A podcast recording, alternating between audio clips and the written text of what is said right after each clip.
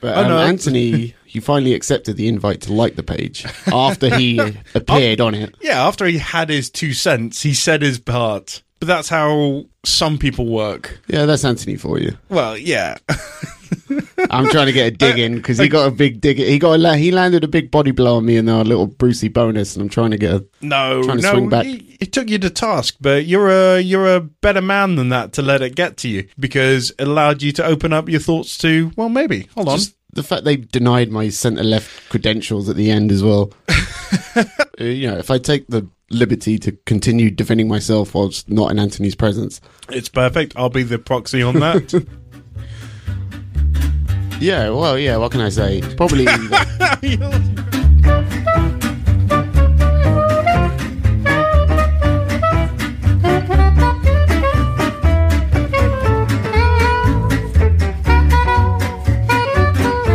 Not people that own a newspaper, they still- Yeah, I mean, it's a shame though that the Guardian dropped off quite as sharply and deeply as it did. I mean, five years ago we were all singing its praises. The day I decided, I, I you know, I've kind of had enough of the Guardian. They did a hit piece on Maajid Nawaz, Yes, and then they did. Um, I think the term is like hagiography. hagiography. As in, when you're doing like a biography of someone, but it's really appraising, you're fawningly falling over yourself, talking about how great they are. And they did that for a known Islamist, like jihadist Okay. sympathizer. So on one page, you've got a hit piece on Maajid Nawaz, who's actually trying to get, he's taking Islamic radical terrorists and de radicalizing them. Yeah. He's doing something good. He's trying to do something at least. Yeah. And then on the very next page, you've got this article about a guy. I can't remember his name, but he's he was a known Islamist, you know, jihadist sympathizer. Is that really? Is that the Guardian's position on this now? Then It's so it's like a, a like a weather meter. You know, it just spins where the weather uh, where the wind is going. Yeah, I mean, there is definitely something about to uh, piss Anthony off. Basically, there is something about the left getting into bed with Islam. But that's the thing. I mean, like, I mean, you- we're we're g- we're gonna talk a little bit more about um, Islamic Brussels. terrorism. All right. Yeah. Uh, which is going to get a little rough. It's going to get a little heavy. It's going to go against some things. I think it's going to go against some things you think. I It's w- definitely going to go rub some people the wrong way. Because mine, t- I want to. There's a lot of in terms of the discourse about Islamic terrorism. It's we're letting ourselves down quite heavily, and I want to. There are a lot of talking points, a lot of arguments that I think are kind of bogus and um, distractions from the real what we should really be talking about. Yeah, like like offshoots that have been legitimized for some reason. yeah. But do you recall not the very first episode we did, but the unreleased pilot that we did, the dry run, Yes. to kind of basically just like pretty much test that the equipment worked and all of that. Yeah. We that was the week of the Paris attacks. And It was, wasn't it? Yeah, and here we are, what, three and a half, four months later? Yeah. And we're here again. Another Islamic terrorist incident in continental Europe.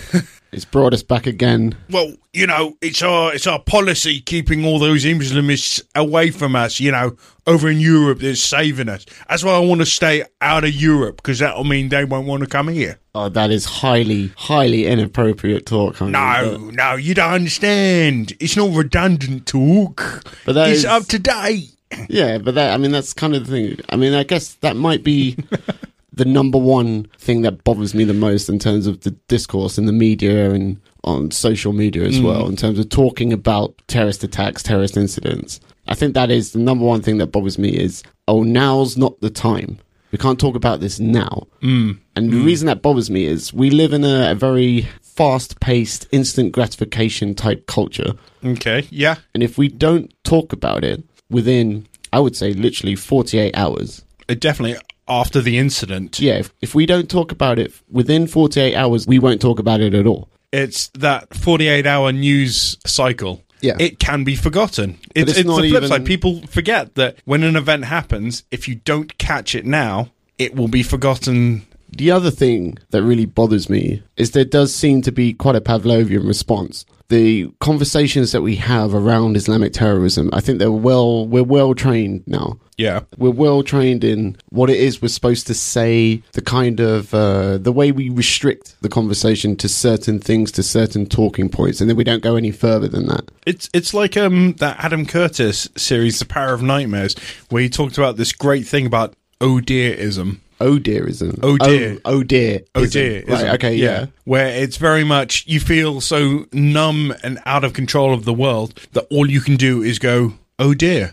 Bit hollow though, don't, don't you think? He does three documentaries about the concept. Okay. No, But- but, I mean that the the phenomenon Yeah. itself. Oh dear. It's a little bit empty. No, I mean it, it, it's a very, very much a simplification of. I mean, I mean- you can you can almost understand like the other flip side of it is terrorism. Is I feel I've got to do something to make a stand. There's no Yeah. Normally that takes the form of well, the Paris attacks that happened in France. So I changed my uh, Facebook profile picture Yeah. to the French flag. It is 100% virtue signaling, really. yeah, You're signaling to the world how virtuous you are, weird. But it's such a tiny gesture that doesn't require any sacrifice. So where's the virtue in it, really? yeah. That's the kind of standard response. Is something like that, something small. A lot of people, well, not a lot of people, but there are some pundits, some commentators that are kind of decrying that. I don't think there's anything wrong with that. Really, uh, show it's a kind of it's a small gesture, but it is a sign of solidarity, and I'm I'm totally There's okay with that. Of, sign of solidarity, but then there's also like having your say in an argument that's got nothing to do with it. It's like going to a party and just joining a group of people and laughing when everyone else laughs to feel part of a group. You're just going with the crowd, is that yeah? I mean, I, I can't stand that. Do you ever feel a bit weird? Do you ever feel like someone's looking? They've noticed that you haven't changed your profile pic, and you're getting a bit worried. they might I- think I'm pro ISIS or something. Funnily enough, I have a few gay friends, and when it Mm-hmm. came out as uh, gay marriage for everyone, and everything like that, again, like, I didn't change my profile. Okay. I mean, I didn't change my profile because I never change my profile. Yeah. I never do anything with it. If you're not an everyday Facebooker, Yeah, you're probably not going to change your. But I had comments. No, no, no, no, not not comments on my page. Ah, okay, it was more. It was more messages to me, kind of like, "Hey, Anthony, did you notice? You know, Through Facebook, they messaged yeah, you. through Facebook." Ooh, that's, oh, there's something weird. There's something like the kind of psychology of that is weird, don't you think? But when I met them face to face, they wouldn't bring it up. What was the thrust of their message? What was it they were taking you to task for? That I hadn't shown that I hadn't changed my profile. Did they try and insist it showed something else? Like no, they, they didn't insist for- on anything. They would say, "Hey, I've changed it. Have you not noticed?" And I would go like, "Yeah, I did notice. Hooray!" Isn't that a little bit invasion of the body snatchers where they noticed your face? Imagine, imagine you walked around with your Facebook profile on your face, and someone Yeah. notices yours hasn't got the Belgian flag on it. And Don't you think there's something a little bit creepy It is. that? It is very creepy. Every time there's a terrorist attack, Yeah. I mean, it, someone listening to this and you you have no idea what we're talking about. We're talking about the Brussels terrorist attack. Surely by now you're aware of it. Um, we're not going to go into gory details or anything No. like that because you've you've read about it, you've heard about it somewhere else. Surely, but um, I want to talk more in a meta sense in terms of the conversations we have around Islamic terrorism and how I feel they're really not conducive to pretty much anything. To to moving forward, or Yeah. or do you feel moving towards a solution. We've got these Pavlovian standard responses to these terrorist attacks now. yeah? And like we say, we spoke earlier about changing your Facebook profile pic. That's one standard response to this. Mm. There are standard responses in the media as well. Um, but I find, in terms of actual worthwhile information and actually trying to educate the audience on what it is they're seeing, who these groups are, who these people are, the media are really, they're half assing it completely. Has the media? Is that the point of the media nowadays? because I think this is a i think we might have mentioned this on an earlier episode, We, but we, the we old do, school, we do go into this a lot. the old school newsreels that you used to go into the cinema. You know the uh, cine. They were completely contextless. It Hmm. was just ah, today this dam fell down, and yesterday in this country something happened here, Yeah, and you don't get any context to it. raw information. Yeah, news completely evolved from that. Hmm. And I think maybe their job isn't necessarily to educate you on all the ins and outs, but they should be there to contextualize what is actually happening. And they're leaving the public in the dark at the moment. It comes across almost as apathy, maybe like a lazy complacency that the media has about this now. The reason they aren't really being entirely forthcoming with all the in depth details of what's going on is because they've got this paranoid fear that the British public, first of all, we're too stupid to wrap our heads around it. I think that's kind of the first slap in the face from the media.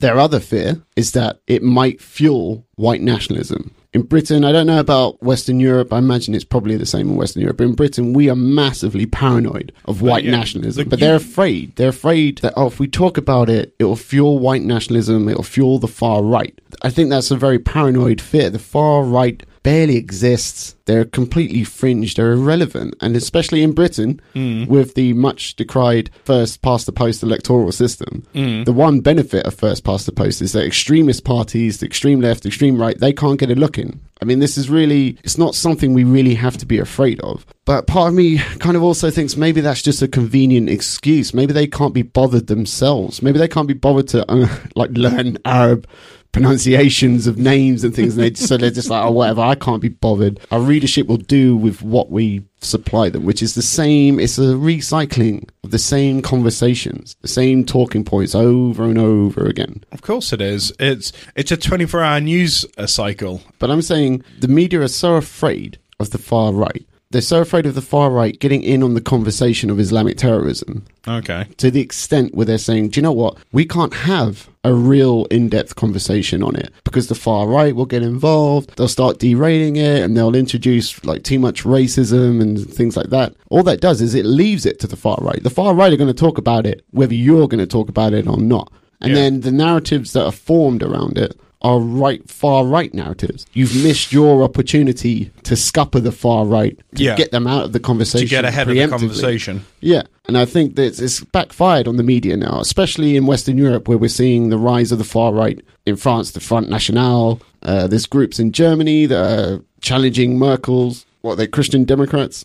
You're seeing the rise of the far right because centrists, uh, leftists, centre left, centre right, they don't want to talk about it. Mm. And I think the conversation is artificially narrowed Mm. in a sense. Um, like I say, there's there's Pavlovian and standard responses now that I think we are actually kind of trained into doing. And then the number one, the number one talking point Yeah. when uh, whenever an Islamic terrorist incident happens, the number one talking point is uh, the I call it the not all Muslims argument. It's the not all Muslims are terrorists argument, yeah, right? It's succinct. It sums it up. Yeah. Yeah, and um, the thing is, the argument itself, of course, is entirely valid, but it's kind of a given. I mean, anyone with half a brain knows that not all Muslims are terrorists. In fact, only a tiny percentage of Muslims are terrorists. Everyone, we all, this is a given. It should be. And um, I think the reason people are so fond of this is because the media, they will find someone, whether it's a guy on Twitter, someone making a YouTube channel, they'll find Okay. some random nutcase who will say, This is Islam.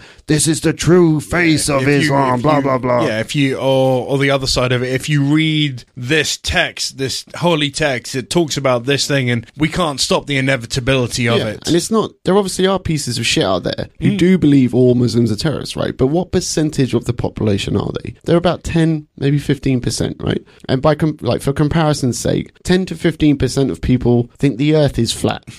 10 to 15% of people think the queen is an alien lizard. Do you know what I mean? Like, there's always a tiny percentage of people that will believe any crazy shit. So- but they're, they're always willed out by the hmm. media. Well, oh, I look mean- at this Islamophobe. It's a distraction. Like I said, the number of people that genuinely believe all Muslims are terrorists is a tiny, tiny percentage. They're irrelevant. They they're not worth even discussing because they're so i- insignificant. Mm. But it's that that's the immediate go to thing that we do is Yeah. we try and insist. But hey, we're not is we're not Islamophobes. We're many- not this guy. You know the guy on Twitter who boasted he um he harangued some Muslim woman in the street asking her about the Brussels attack as though he was interrogating her as though she had something to do with it, right? And yeah, he's a piece of shit, that guy, right? But he's just one stupid asshole. Like, why, why, when the real story, the real story is homegrown terrorism. That's the real story. And we're not talking about it. We're talking, we're choosing to favor these innocuous but kind of feel good stories. Well, stories that make us feel good because we can point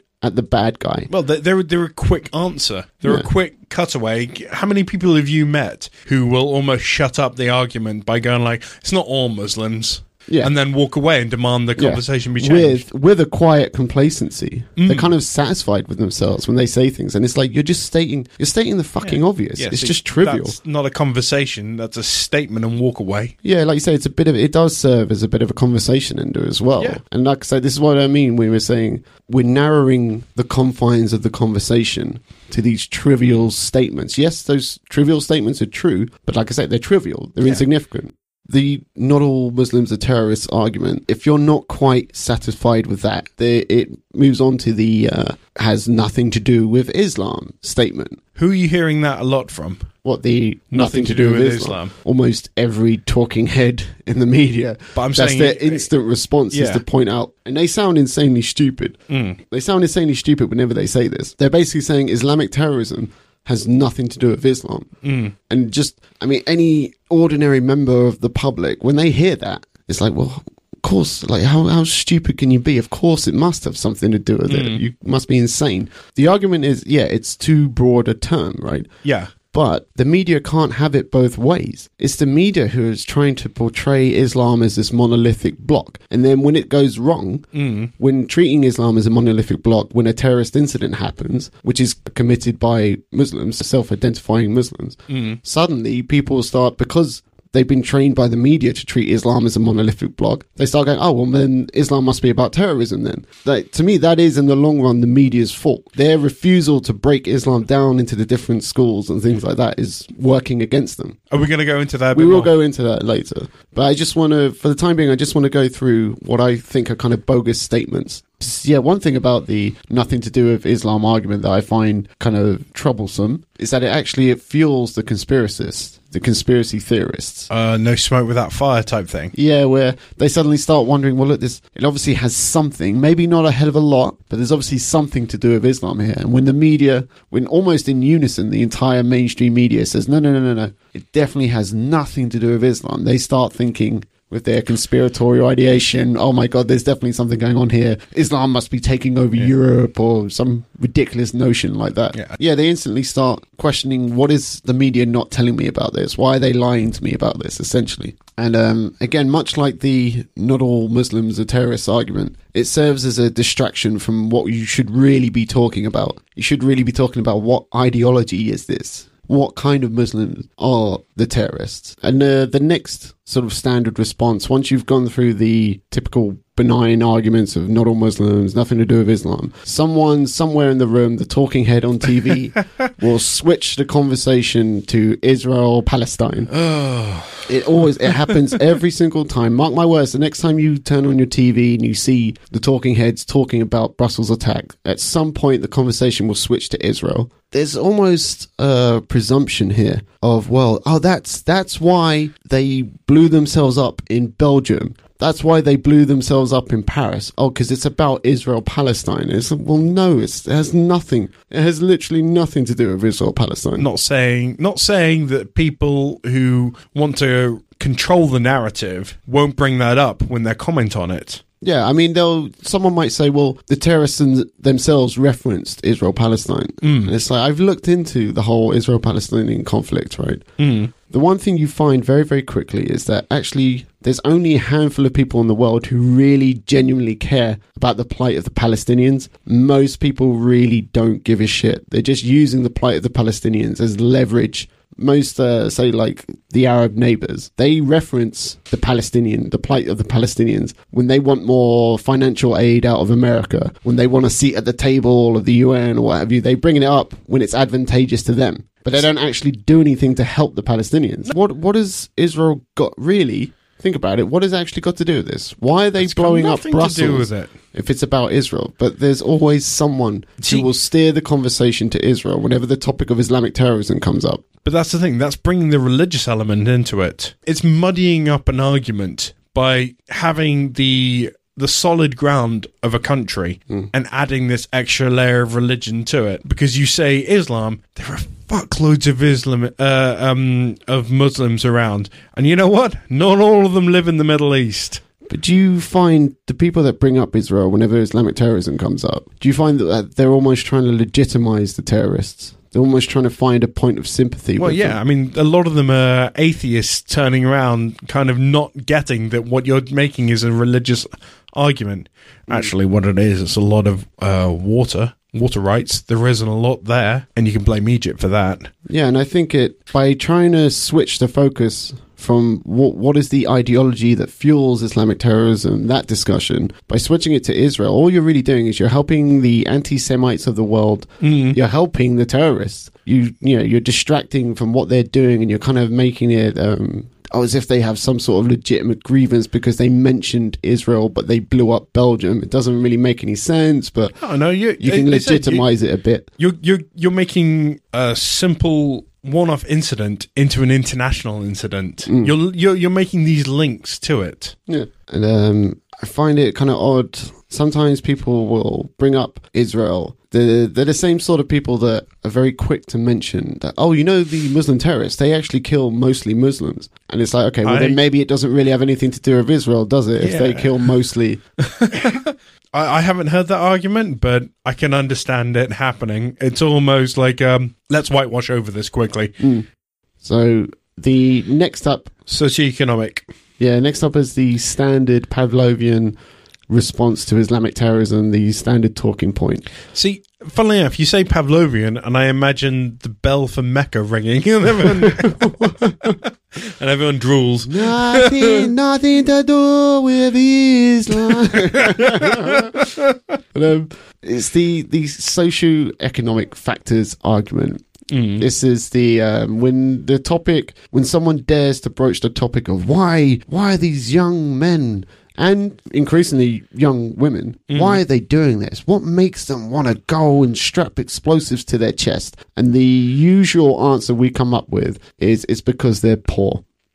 But when when you say socioeconomic, are you talking, say, talking purely economic happenstance, like whether they're working class, middle class, whether they went to higher education or not. yeah? But you, are you are you talking Westerners? Are you talking, say, uh, Homegrown. na- home, yeah, homegrown. Okay, yeah. The homegrown terrorists. The homegrown terrorists, that's the economic thought. They're like, they're in inwitstable and they can't get out and they're Yeah. trapped and they feel like this, this is an answer. This is an escape. Okay, I get you. Like I said, this argument is put forward as a potential explanation. It's meant to have some explanatory power.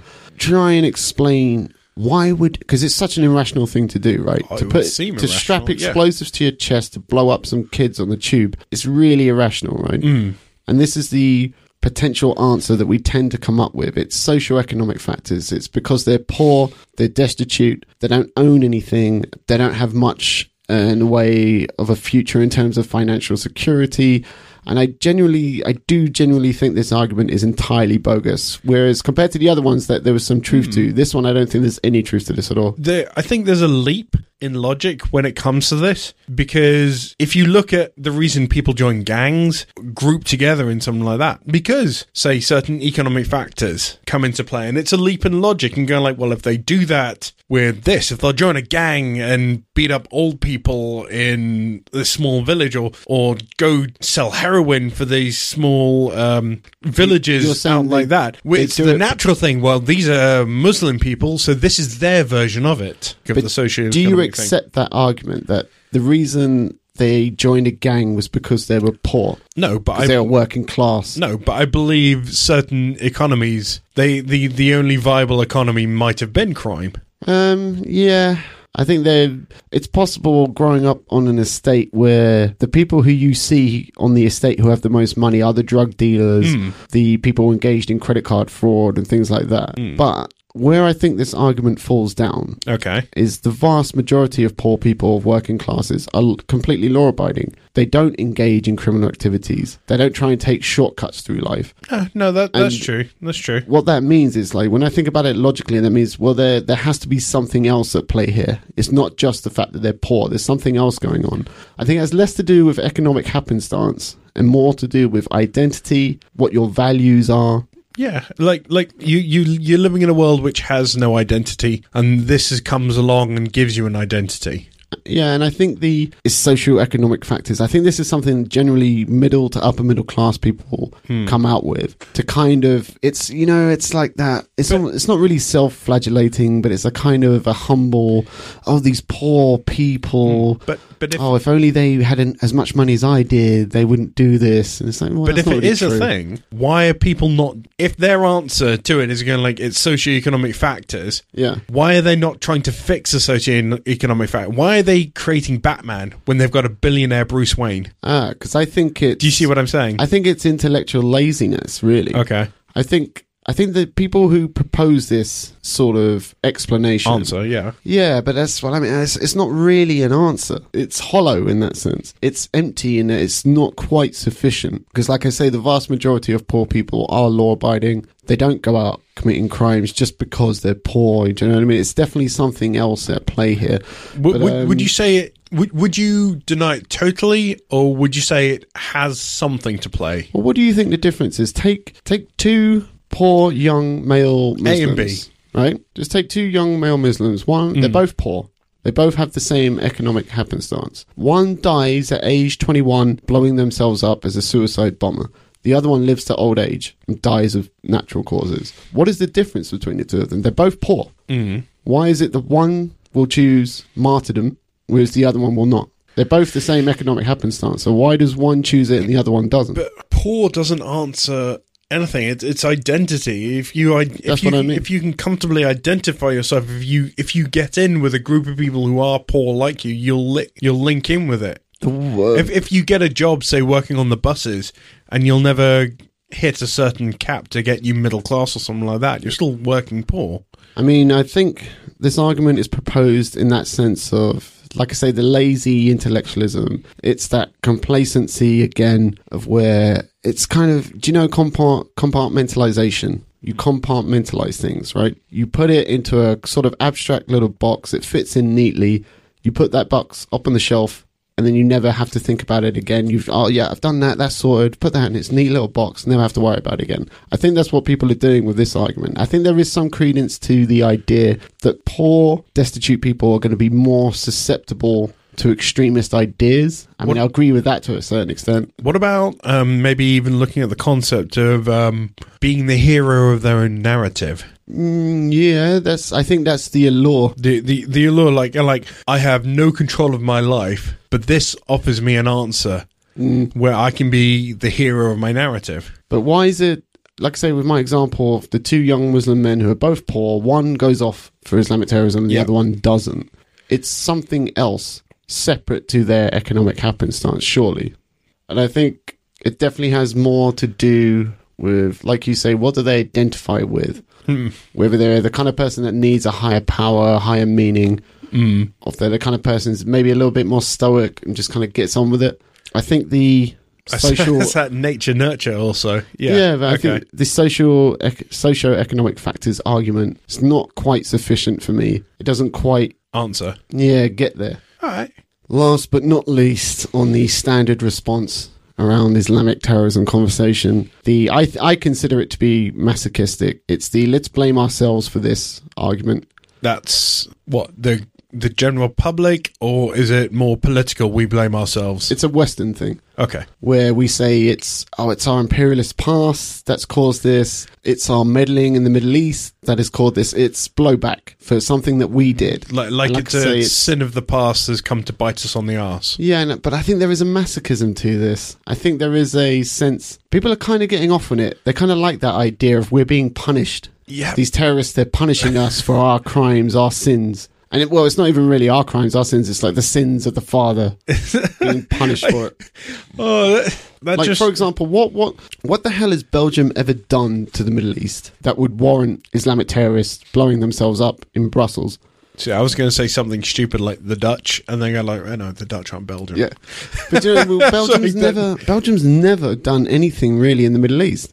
Belgium's a new country Yeah, this comparatively. Is, um, I think this plays into the hands of the Islamic terrorists. Our willingness to say yes, it is our fault. We do deserve this. It lends again. It legitimizes them. It lends a sympathy to the terrorists that they just completely they don't fucking deserve it. no, I I get exactly what you're saying with that. It's um But there's places in the world that have never done anything to the Islamic Middle East, the Islamic world, and yet there are Islamic terrorists there. It doesn't quite, again, just like the socio-economic argument, it's not entirely sufficient. It's not sufficient enough for me. it's not it's not an answer. It might be a, a partial factor. It's uh, But, But- trivial, though, to me. Ne- well, almost trivial, I would say. But do, do you but I'm no, but I'm saying do you lend any credence to this what I call the masochistic argument of it's our own fault what's happening. Islamic terrorism is our fault. No, I find people whitewash over history to find the most negative points to, as you say, to, to, to be martyrs to themselves. Kind of like, And I think, it, again, when you, um, people who are fond of this argument are also fond of pointing out that Islamic terrorists tend to kill more Muslims than anybody else. terrorism by de facto point is to create terror, to create, to, to scatter the thoughts. It is designed if you kill a Muslim, like 10 Muslims in a hundred people, all right? Some were Jewish, some were Muslim, some were like that. You're like, you're fracturing an argument, uh, a normal narrative, going to like, they were there to kill this one person to this one thing. That's terror. Terrorism. They're indiscriminately killing. But if you take Islamic terrorism as a broad term, broad concept, yes, they kill far more Muslim people than non-Muslims. And to me, that kind of shows you that this, oh, it's, it's blowback for meddling in the Middle East. I don't think that's true. I think these people would be conducting themselves as terrorists regardless. They have a mission that is completely inconsequential of Western foreign policy, blah, blah, blah. Like there, are- there are things. Obviously, there are things that we've done that have ticked them off, but it's not the driving force behind what they want. It's they have their own desires separate to that. Yeah, no, it's, it's The terrorists want a global caliphate, Islamic caliphate, regardless of British foreign policy, American foreign policy, Danish. Did they, they attack the Danes for God's sake? What have they ever done? um, but I wonder sometimes these the people who put forward this "it's all our fault," the masochistic argument, as I call it. Are they are they seriously suggesting that anytime Britain wants to formulate a foreign policy, are, they, are we supposed to run it by ISIS first, make sure they're okay with it? Hey guys, uh, you know, oh, is this foreign policy idea of ours? Is that okay? Are you going to shoot someone over that? Should we run it by them first? But, but in essence, I, I think a lot of people in in politics, when something like this happens, when you need in politics, you need not an iron grip, but a stern rudder. Yeah. And in politics today, because of something like this, and also with public opinion and everything like that, we're getting this kind of wet paper concept of a politician. But do you think that's what we should do? Anytime we're trying to formulate foreign policy, we should think, are ISIS okay with this? Is Hezbollah okay with this? Is Hamas, would they approve of our foreign policy? Should we be appeasing these groups? No, I don't think it should even even come into play in the final decision.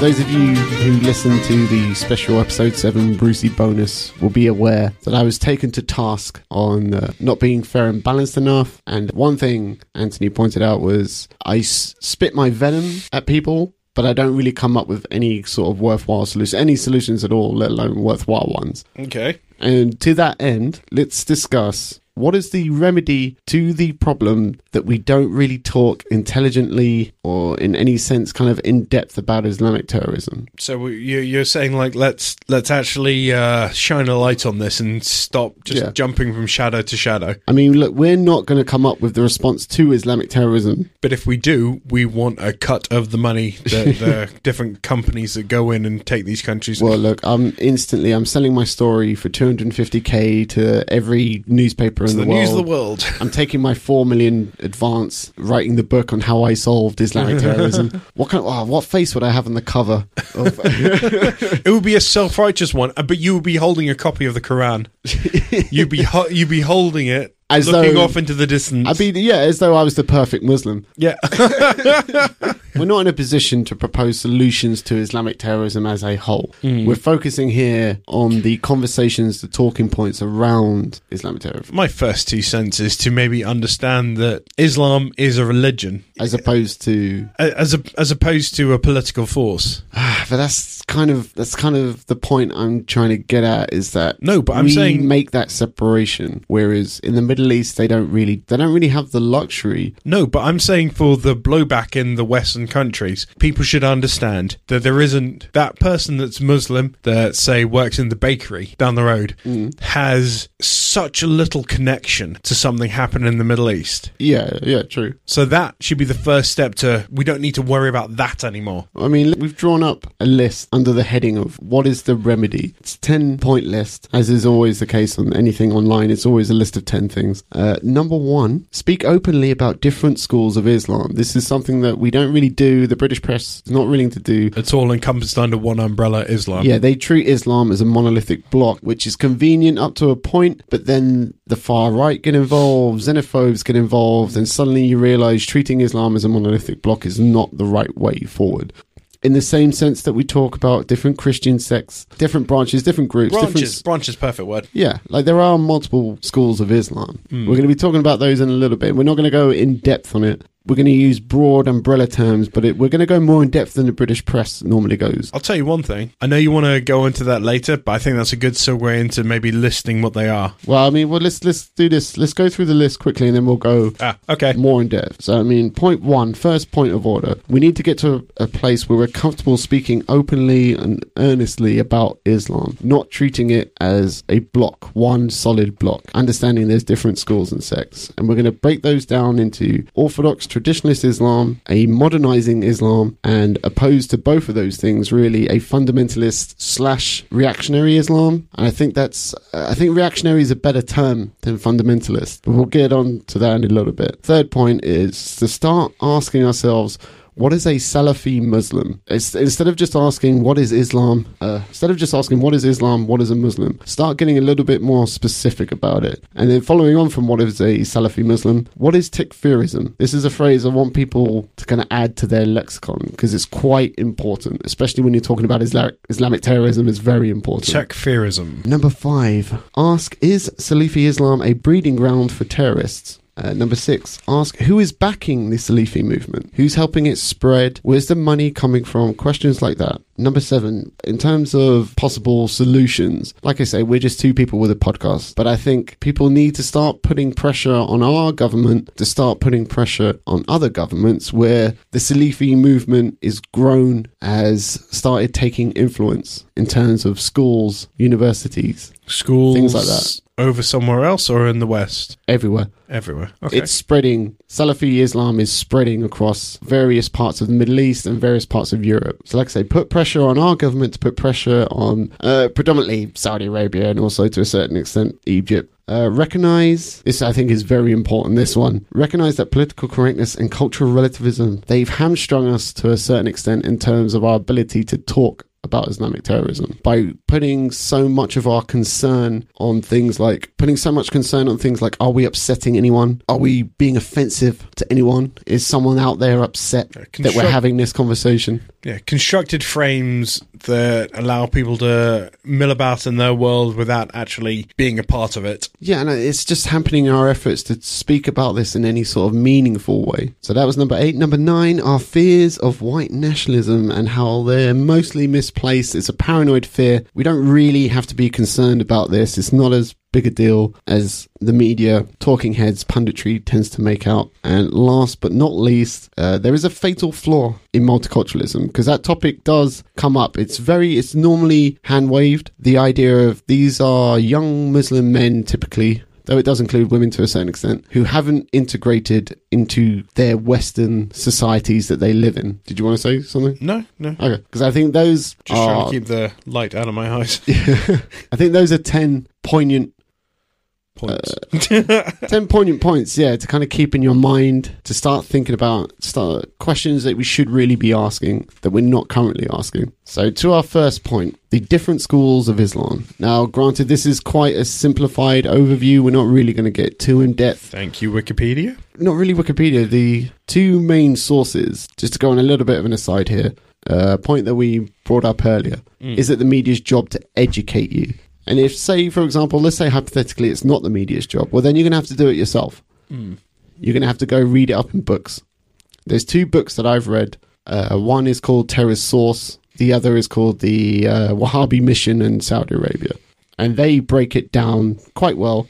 Terror Source is uh, the good thing about Terror Source is that it's actually quite a short read. It gives you a quick overview. It was written in 2002. So the thing to remember with Terror Source is it's gotten worse since that book was written.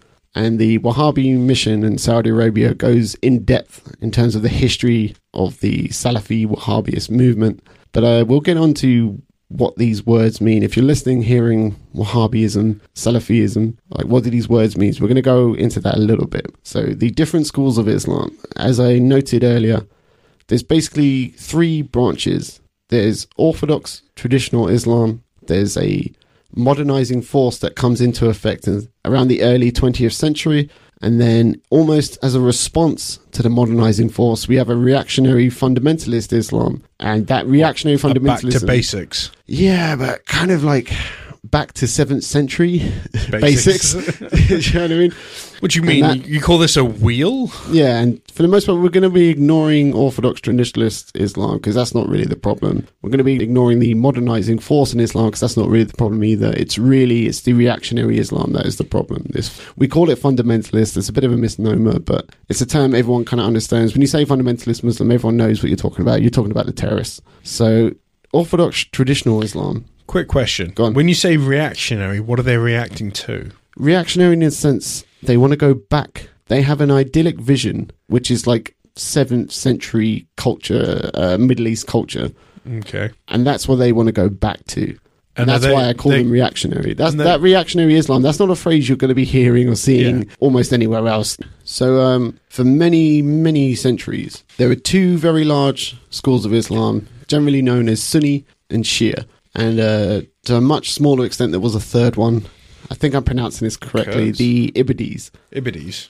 they were a very very tiny sect they're not I don't want to dispel, like dismiss them as nothing, around? but yeah, I think so. But they they tend to only really, I think the estimate is they're about one percent of Muslims, so they're kind of not really significant. So people tend to focus more on Sunni and Shia, and Sunni and Shia school of Islam, the separate schools of Islam that comprise Sunni and Shia, they make up what's called Orthodox or Traditionalist Islam uh, fairly conservative in their views, especially by Western liberal standards. They're very conservative in terms of not massively pro homosexuality, not massively in favor of equality. They, I mean, they do Quick question. allow women rights, but they're not massively in favor of equality. Do they do they get along with each other? Not massively, no. Okay.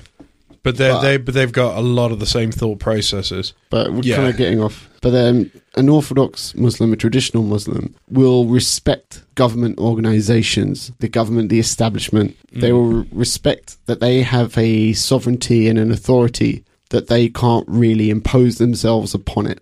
Yeah. So whether it's a monarch or a incumbent government, Yeah.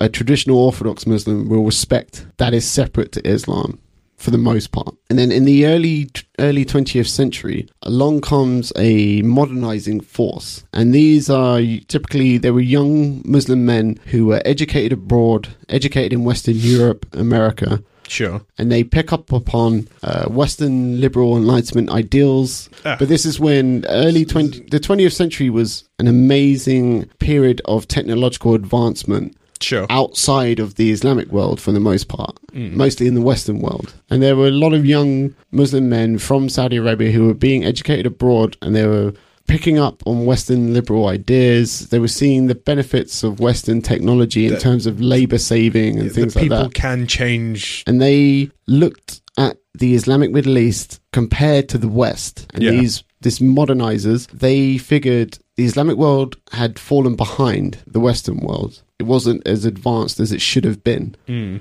And they blamed that on traditional Orthodox Islam. the uh, so you've got in the early 20th century, we see Muslims breaking away from what's generally called the House of Islam, which is like traditional Orthodox Islam. But we see this for the first time in the early 20th century, a modernizing force that wants to break away from that, I mean, it's, wants to make it more liberal, more Western. I mean, but that I mean that sounds like the, the the tide of change that was happening across the board from China, Japan.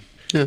And in response to this modernizing force, we see the rise of a what's called fundamentalist Islam. Now, like I say, fundamentalist Islam is a bit of a misnomer in the Is sense this- that fundamentalism generally means you take the scriptures to be unalterable, the incontrovertible word of God. It's infallible. That's what really fundamentalism means. You believe that it is definitely 100% objectively true, the scriptures. Now, all Muslims believe that. Mm. So it's kind of a bit of a misnomer to say, oh, these are fundamentalist Muslims, whereas this group aren't. It's a bit stupid to say Well, that. I mean, but um, in response to the modernizing force of Islam, we get what I call You're not going to hear this phrase almost anywhere else. It's what I call reactionary because I think fundamentalist is a bit of a misnomer. And it's reactionary in the sense this group, this Muslim school of thought believes there is a idyllic form of society and it's 7th century. It's going back that far. agrarian. Yeah, so these yeah, these reactionary Muslims If think- only the world would just stand still and it would Yeah. be fine.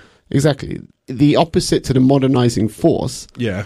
They think technology there's kind of evils involved with technology. So they have no love or respect whatsoever for western liberalism at all. Almost kind of a Luddite type idea. yeah yeah i would say so and uh, they're kind of they're philistines as well in the sense Mm. they don't have any time for philosophy art even theology they have no time for whatsoever which is very much opposed to orthodox traditional islam Yeah. So, like I say, yeah. you've got modernizing force of Islam that's opposed to the Orthodox traditional Islam, and then opposed to both of them, Hmm. you've got the what we call fundamentalist, what I call reactionary Islam. Yeah.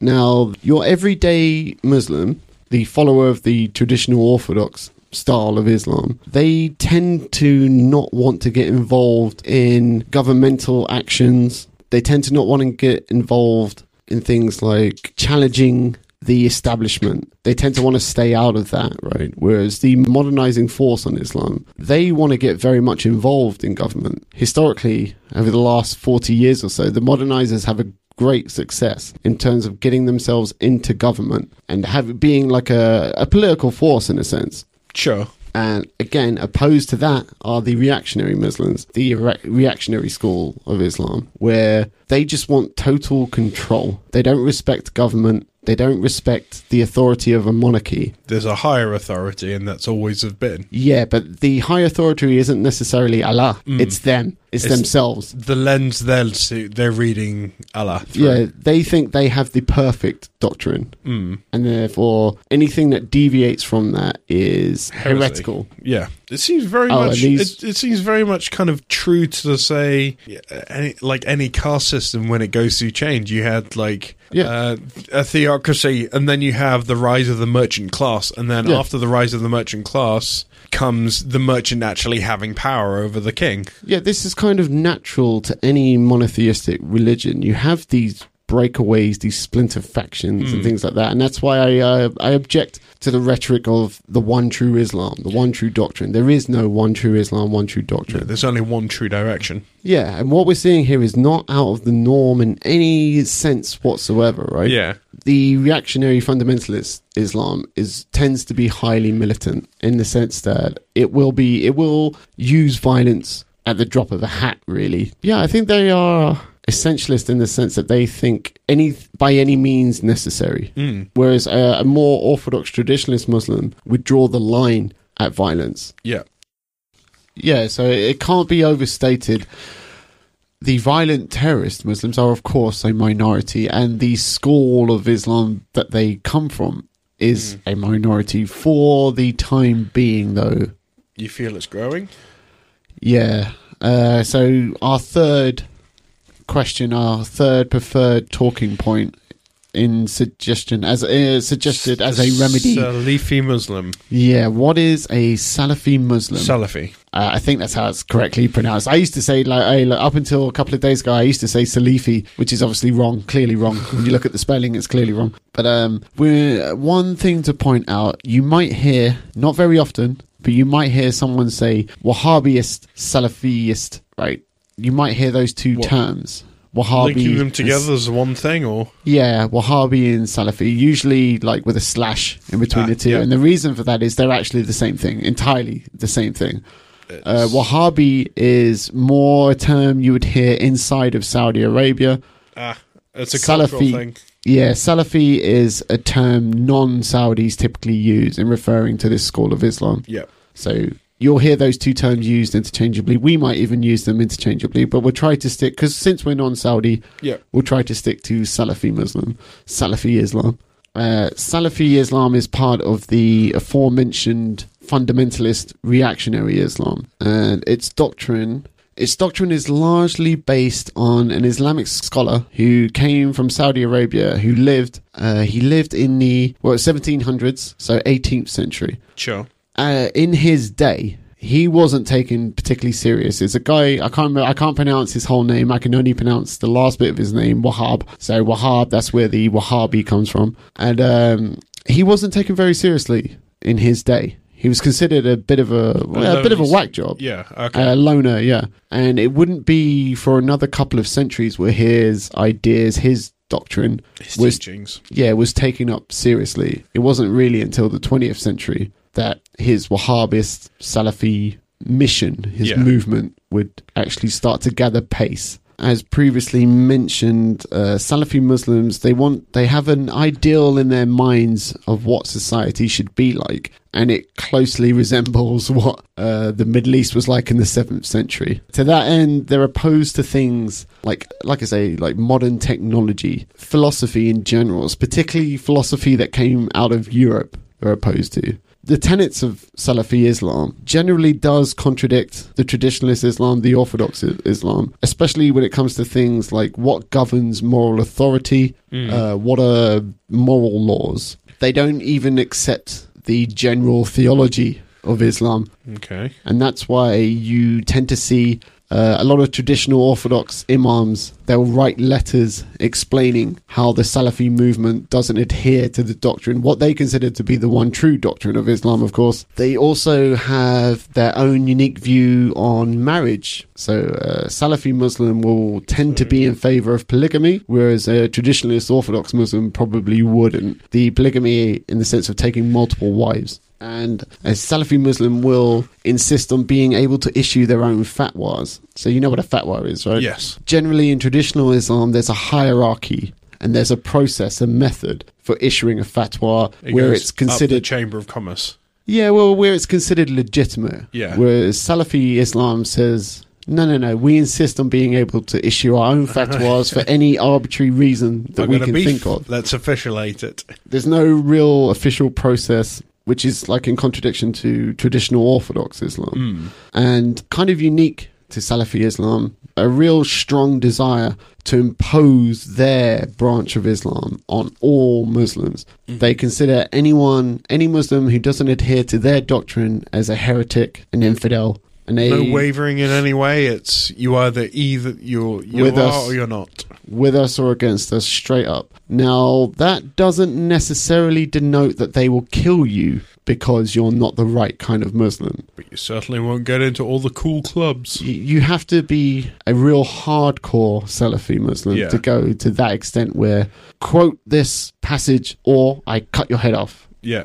That's not generally Salafi Muslims. In general, that doesn't really apply. You have to go to Takfirism to find that ethos, Uh, okay. that mindset. That's the next step up.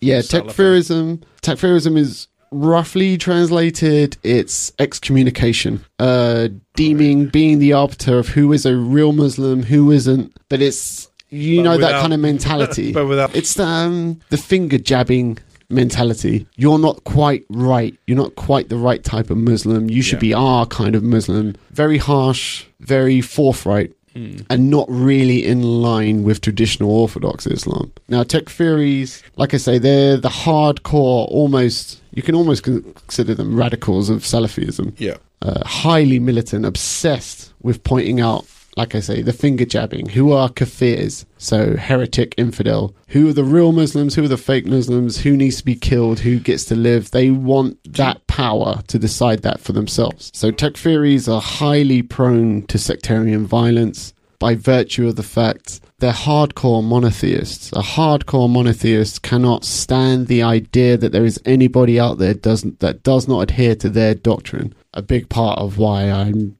anti-theist is monotheist hardcore monotheists they just cannot leave you alone. They can't leave you your family your kids. They can't leave your school alone. They can't leave your government officials alone Fingers in you know what I every pie. yeah it's totalitarian nature. It has to get involved in everything. It has to dominate everything. Yeah. and as stated earlier, it's your Takfiris who are the hardcore. We are going to establish a caliphate by any means necessary, whether that means bombing people, torturing people, throwing gays off of roofs, blah, blah, blah. You know, they'll do whatever it takes to establish their caliphate. They think that is the true purpose of Islam. It's less about spiritualism as an individual and trying to be holy as an individual. It's about forming a caliphate. Well, that leads us on to the next sort of topic of discussion. Is Salafism a breeding ground for terrorists? Uh, short answer, really, for me on this one. Pretty much, yeah. Kind of. Uh, anytime you put that big emphasis on your monotheistic beliefs, it's gonna get messy very quickly. Your um, whenever your world view You put up blinkers to the rest of the world, you'd lose concept of context. Yeah, and it's easy to be blinded by ideology, isn't it? Mm. And I think that's really that's kind of what you're talking about here. You're talking about a very powerful Islam, a very powerful Islamic ideology that gives a great purpose, a more It's a rudder. Uh, it's a more yeah, like a rudder, it's more cemented, it's less abstract Yeah. than traditional Islam. Traditional Islam very much about the spiritualism of the individual, whereas this is, I guess you could call it more political in that sense, in the I in the sense that it's less about spiritualism. But all to me, like I said earlier, all monotheistic religions they all dip their beak into politics. It's so because it's so in, fundamental to their worldview. I think Salafism does enable takfirism, Yeah. which is where the hardcore terrorists that's their ethos. That's what they're coming out of. And like I said, I think Salafism is a breeding ground by extension of the fact that it enables takfirism. Now, one concern with Salafi Islam is it is growing very, very rapidly. Over the last 10, 15 years or so, it's grown very, very rapidly. It's spread out into Western Europe. It's spread out from Saudi Arabia and Egypt into Western Europe, starting to cause all sorts of problems there. And so, to the question of who is backing Salafi Islam, where is its support base, where is the money coming from? I think this is a very poignant question to be asking in regards to the conversation around Islamic terrorism. I think we, to my earlier point, we should be putting pressure on the government to be asking these questions. And I think we should be putting pressure on the government to follow the money, which generally, the money generally comes out of Saudi Arabia. Obviously, Saudi Arabia, a very, very oil rich country.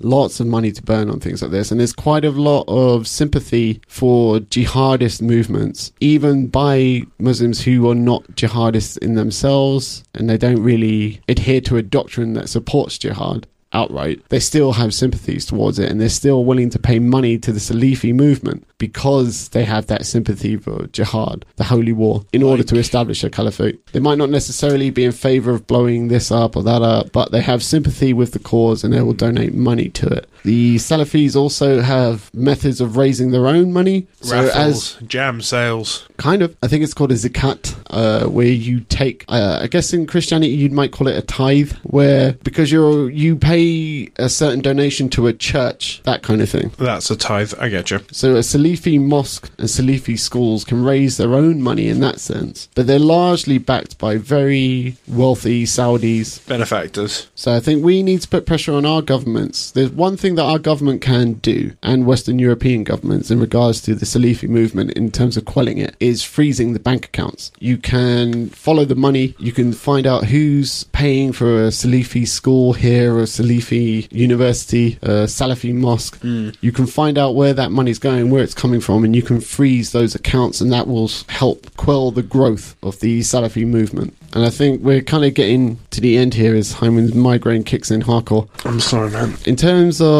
being able to free ourselves to speak openly, freely, and intelligently about Islamic terrorism, we have to come to an understanding that political correctness, things like political correctness and cultural relativism, they're not conducive to being, to allowing us to speak freely on this topic. They're hampering, they get in the way. Do you know what I mean by that when I say political correctness and cultural relativism? Yes.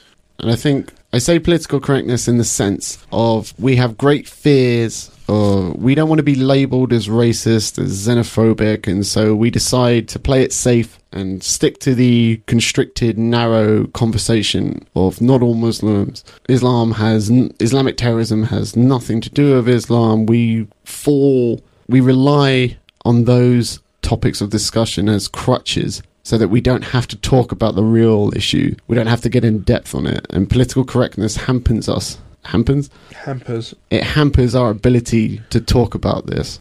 And uh, cultural relativism comes into play. For anyone that doesn't know, cultural relativism, the basic tenet is the idea you cannot use your cultural standards to judge another culture, and you can't say one culture is superior to another culture. And um, somewhat agree with that, but the drawback of cultural relativism is that people that really adhere to it tend to only ever talk badly about their own culture. And when they when cultures clash, they will only speak derogatorily. Uh, they will only speak poorly of their own culture whilst ignoring other cultures because they feel like they can't say anything about other cultures because I wasn't raised this, so I couldn't have a comment on it. yeah. So cultural relativism again it narrows the confines of the discussion, and I think that's why when we're talking about Islamic terrorism, I think we kind of have to leave political correctness and cultural relativism at the door In Just to people should grow up and not and not take everything so goddamn personally.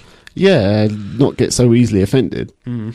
Uh, what else? Nationalism. We need to get over our paranoid fear of white nationalism, of white supremacism. These forces, they really have been quelled. They're on the fringes. They're massively insignificant. I mean, the BNP is in such disarray. Does anyone, are they still even a party at the moment? I don't even know if they're even really a legit party at the moment anymore. They're, they're nothing. Don't worry about them. Uh, the first past the post electoral system doesn't even allow far right, far left parties to gain any sort of power anyway, so you don't have to be worried about these things.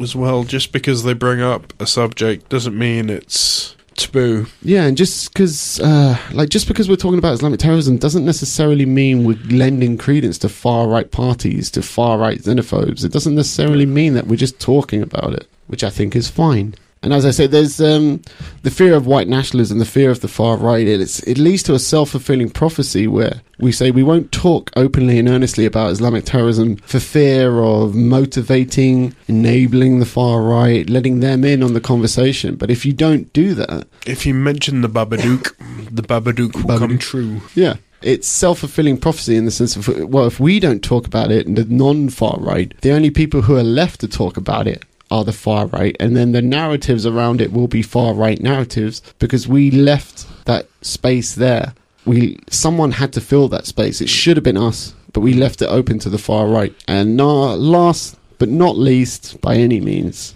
controversial point this one. Uh, I think we have to start recognizing, in the context of homegrown terrorism, that multiculturalism, despite our best intentions with it, it hasn't worked. It's failed. And I think there's an inherent flaw, fatal flaw in multiculturalism. And it's the fact that it doesn't give any impetus. It doesn't even really give a mechanism to encourage integration. It doesn't encourage first generation, second generation, third generation migrant. It doesn't encourage them to actually integrate with the, for lack of a better term, host culture. And I think is the homegrown terrorism phenomenon has far less to do with socio-economic factors and far a lot more to do with identity or lack thereof. Like why does someone why does a young Muslim in Britain, in Paris, in Brussels, why do they identify with ISIS more than their home culture? I think that's a question we need to start asking ourselves and start taking seriously. Why, when, can't remember his name, but the guy linked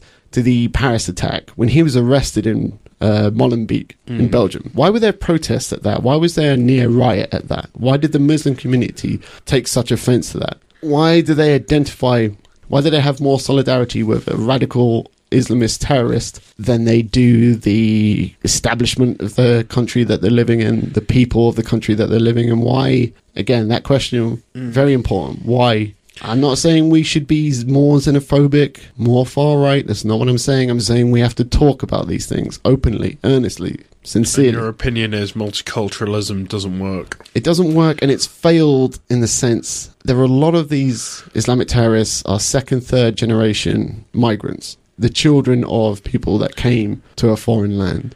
And why in They should have previous, come over when the French came over.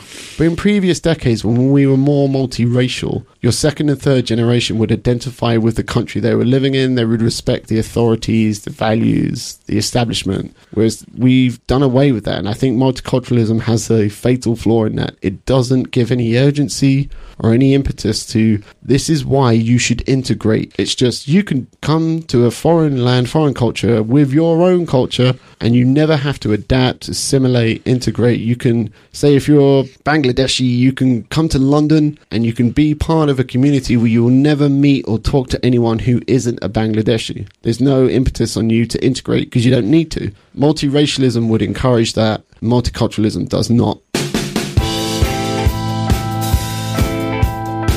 And that again, that's a topic, wider conversation. But again, bring it up another time. it's one that we should talk about. Oh, definitely multiculturalism, success, failure, open to debate, surely. But uh, hopefully, in listening to us talk about these things, hopefully you've learned a little bit more. Broadened your mind a little bit. Yeah, maybe. Maybe even hated us a little bit more or less. Hopefully, we, we like I said, we took a broad, simplified overview of this, but hopefully, we've introduced you to a couple of terms that maybe you didn't know about before, and we've given you something that's you can look into yourselves. But like I say, this is a very important topic. It's something we should be talking about. We shouldn't be narrowing the confines of the discussion. And uh, hopefully, you got something out of this. Apologies to Hyman for the migraine. Yeah, if you're wondering why Hyman hasn't said much, he's been suffering. Migraine for the past 20 minutes. He's been suffering through my uh, boring rhetoric on Islamic terrorism. But um, like I said, hopefully you got something out of this. And uh, thank you very much for listening. Until next time.